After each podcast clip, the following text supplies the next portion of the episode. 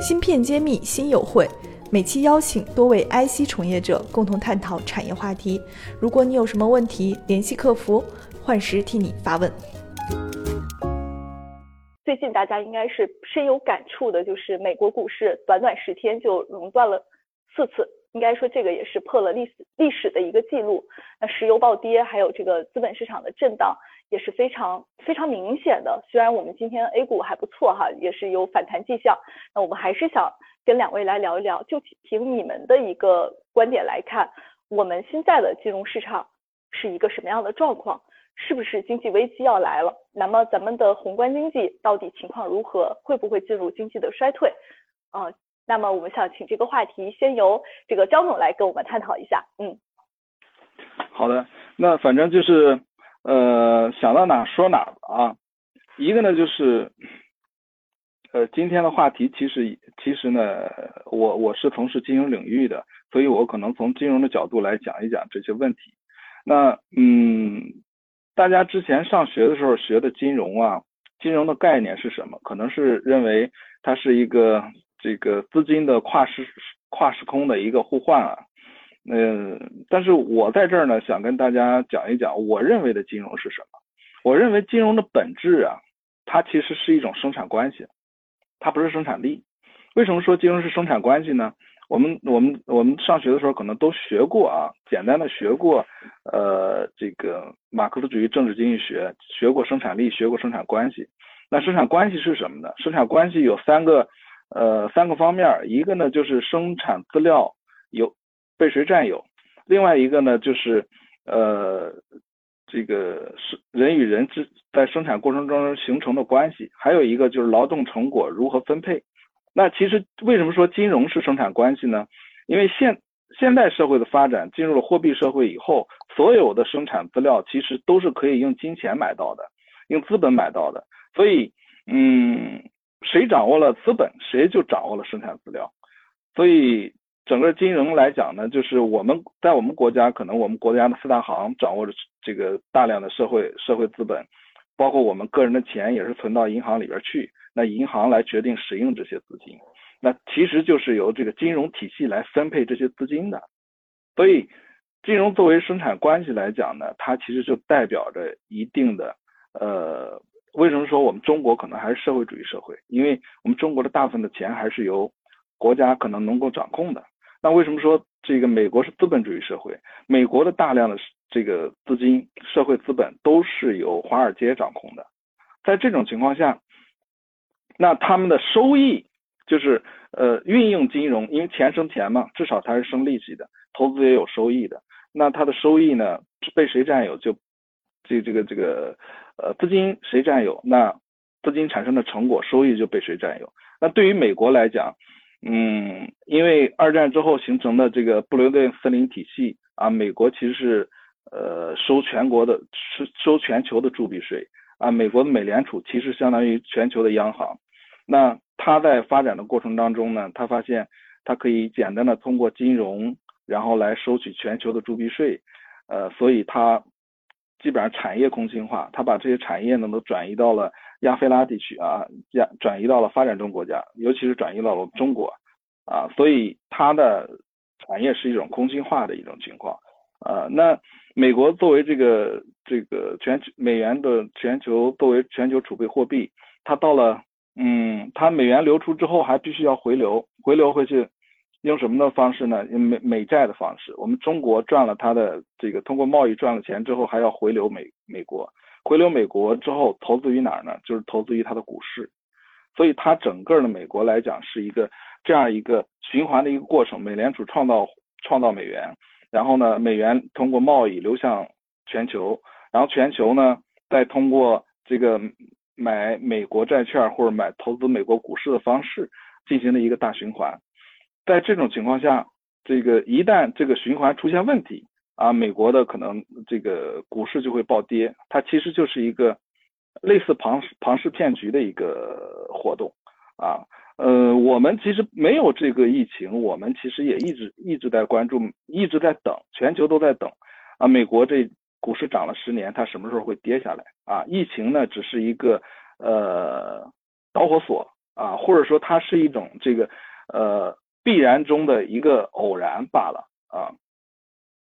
嗯，就是导火索，美国股市早晚要跌是吗？对对对，早晚要跌。嗯。好的，夏老师，夏老师有没有什么观点？基于刚刚张总说的这个这段话，我觉得很有意思。嗯。对啊，对于我来说，这个因为我是一九啊八八年，呃开始工作，一九八三年到美国的，所以看着从八十年代就看着美国股市一路走来，就是起起伏伏。但总的来说，每一次下跌都有更高的一个高峰上去。那么我最近这十年是非常好的一个股股市，所以在美国这个特别是科技股啊，大家认为美国股市是不会跌的，就已经被。完全我们叫被被宠坏了。那这次跌成这个样子的，大家是完全是乱了章法，啊，对，呃，对全世界都是有呃巨大的影响。但对于我们这个呃就在美国的三十多年的老股民来说，呃，我还是比较乐观，下去的一定会上来，特别是科技股。所以，我我我可能是片面，但是三十多年的经验告诉我，呃，这个美国的这个科技呃金融的实力还是不可。呃，小看半导体全产业链的芯片企业库、投资机构库、产业园区库均已建成，用数据和专业搭建产业资源平台，促进人才、资本、资源的高效匹配与链接。欢迎关注公众号“芯片揭秘”，与我们取得联系。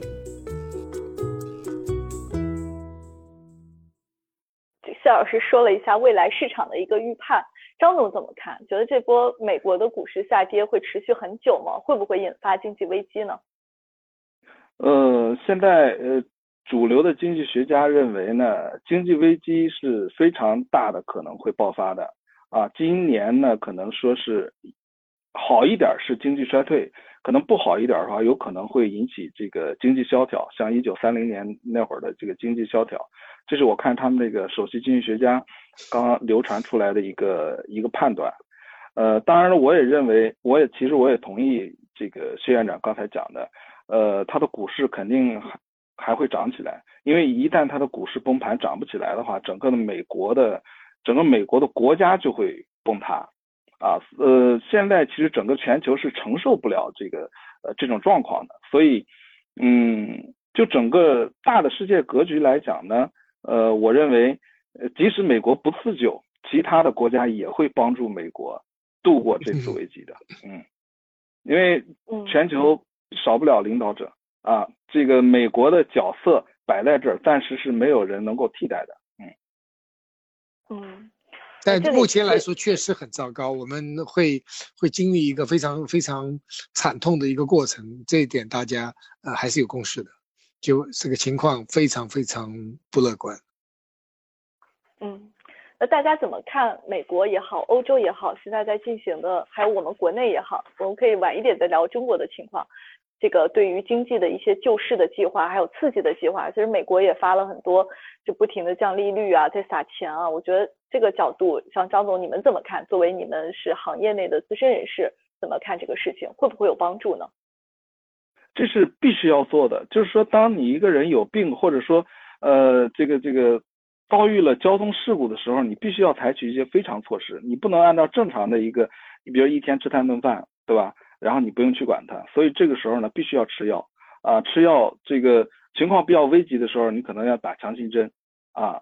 呃，其实这个刺激就是这样子的，就是为了不让他死去，不让他可能心脏骤停。嗯嗯。但是效果多少呢？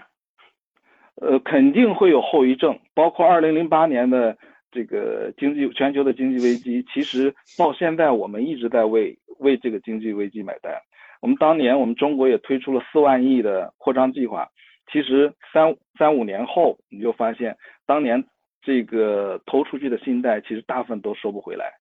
啊，这是对于我们中国来讲，因为我们中国可能都投向了实体经济，但于对于美国来讲呢，带来非常严重的一个问题就是贫富差距越来越大，因为它美国主要是呃金融行业比较发达，然后呢，为了拯救这些金融机构，其实美联储出的钱，这个定向宽松政策都是买了金融资产，那有钱人才有金融资产，老百姓其实不没金融资产啊，也没有房产。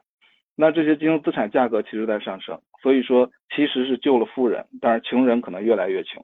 啊，我们看到的数据就是，呃，美国百分之零点一的富人，其实占了百分之九十九的那些穷人的啊，他们的他们的资产占了全国财富的百分之二十三。那现在的贫美国现在的贫富差距其实越来越大，这可能也是特朗普上台的原因。那如果这通过这次救市呢，可能会继续扩大这种差距。嗯，芯片揭秘，产业人自己的发声平台。科普前沿信息，剖析科技赋能时代，推动新技术的认可与应用，致力于以细分领域专业化的深度服务，推动芯片产业人才、资本与技术的融合。喜欢就点赞转发支持下我们。